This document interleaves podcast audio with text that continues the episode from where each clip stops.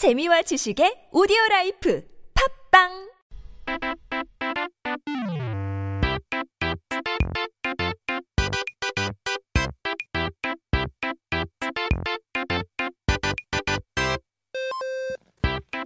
Let's take a look at our Korean dictionary. Well, 사전을 한번 펼쳐보고 오늘의 첫 번째 단어를 살펴봐야 되죠. Our first word of the day is 무색. 무색하다는 말은 노력하지 않고, 노력하거나, 준비한 것이 소용없어졌거나, 기대만큼의 결과를 내지 못할 때, 노력이 무색하다.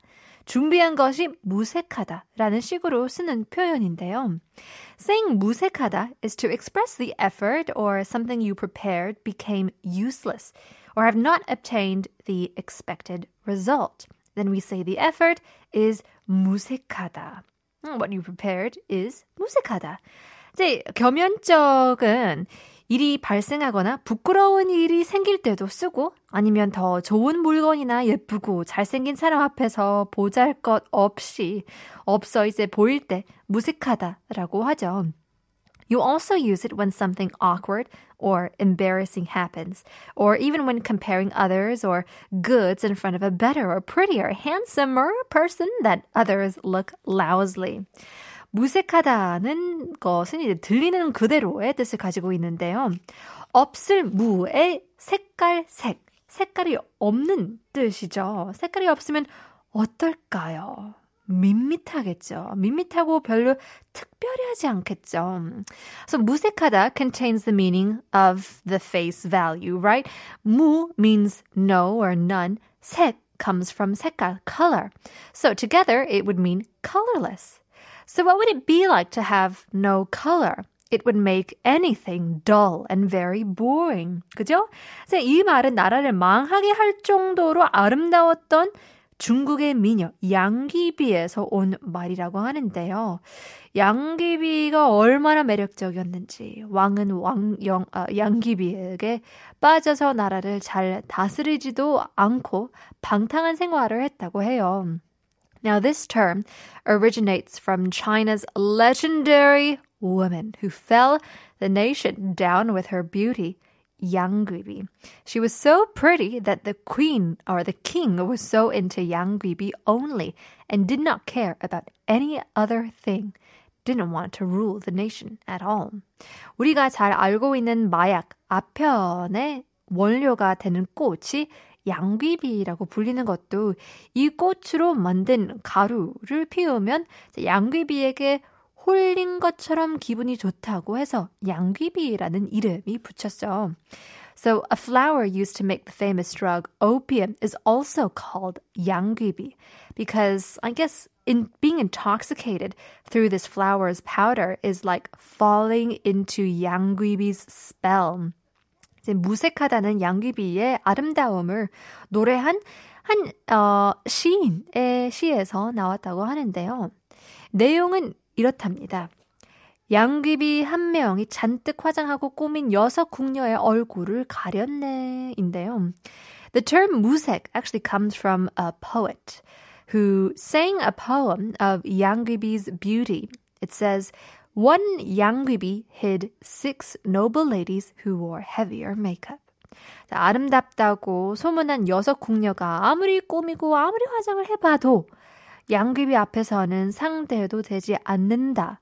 화려한 색깔을 칠해도 색깔이 없는 것이나 뭐 마찬가지다라고 해서 양귀비 앞에선 궁녀의 미모가 무색하다라는 표현이 나오게 됐죠. Now this poem tells no matter how the other six ladies from the palace who wore lots of makeup, who were also famous for their beauty, had no chance against Yang Gibi. Their colorful makeup were non-existent in front of Yang Gibi.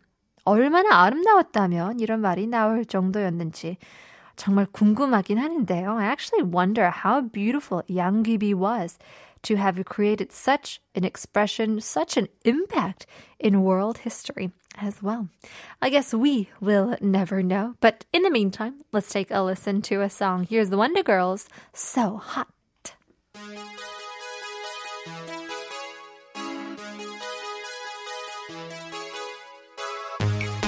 JYP Wonder Girls. We're back.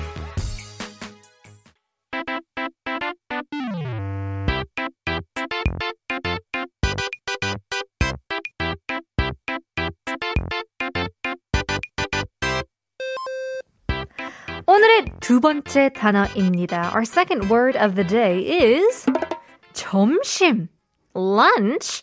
여러분들 아침은 바빠서 안 먹고 뭐 저녁은 다이어트 한다고 해서 안 먹어도 점심을 빼먹는 분들은 안 계시죠. 일을 하면서도 나가서 먹는 점심 시간이 제일 좋은 시간이고 점심은 배부르게 먹어도 괜찮을 것 같은 느낌적인 느낌? 아시잖아요. Genies, I'm sure you might skip breakfast because you might be busy in the morning. Maybe a lot of you skip dinner for diet purposes. But I don't think a lot of people skip lunch. Lunchtime is something that we all look forward to, whether we're at work or at school. And if you feel like you can have a feast while eating lunch, somehow it feels like it's okay. 그나저나 우리가 낮에 먹는 식사, 점심에도 유래가 있다고 하는데요.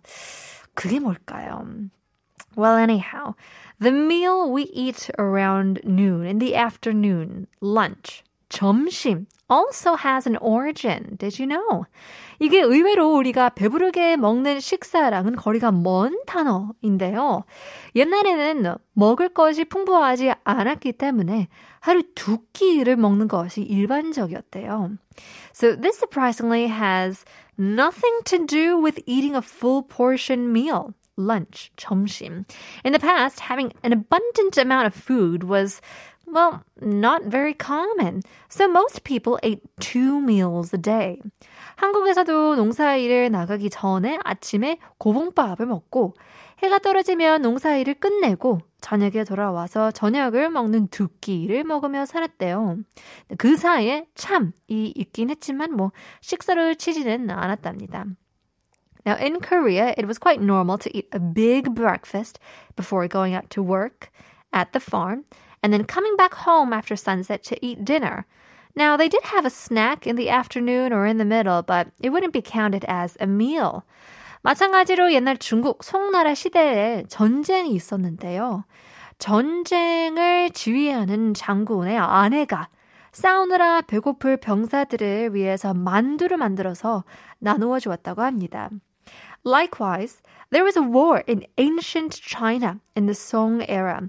Now, one of the general's wife had made dumplings to give out to the soldiers to support them. But of course, food wasn't enough during wartime. 뭐 전쟁 때는 먹을 것이 풍부하지 않았겠죠. 그래서 먹을 사람 수에 비해서는 이제 만두의 수는 턱없이 부족했다고 하는데요. 장군의 아내도 미안한 마음에 만두가 많지 않으니 마음에 점 이라도 찍는다고 생각하세요. 라고 했답니다. Now, the dumplings were nowhere near enough compared to the number of soldiers out there. But the general's wife felt so sorry and said, Well, there's not enough of them, so maybe think of it as pointing a dot in your heart. 점이라도 찍는 점. 거기서 마음심, 점 점 어, 해서 이제 마음의 점을 찍다라는 마음으로 점심이라는 말이 탄생하게 된 거죠. 먹은 것의 의미를 두고 허기를 달랜 기분이라도 내라는 뜻으로 쓰였답니다. So there's heart as 심 and to point is 점. Pointing a dot in the heart, 점심. Now the meaning has a connotation to eat something and at least feel happier by, by being filled on the inside.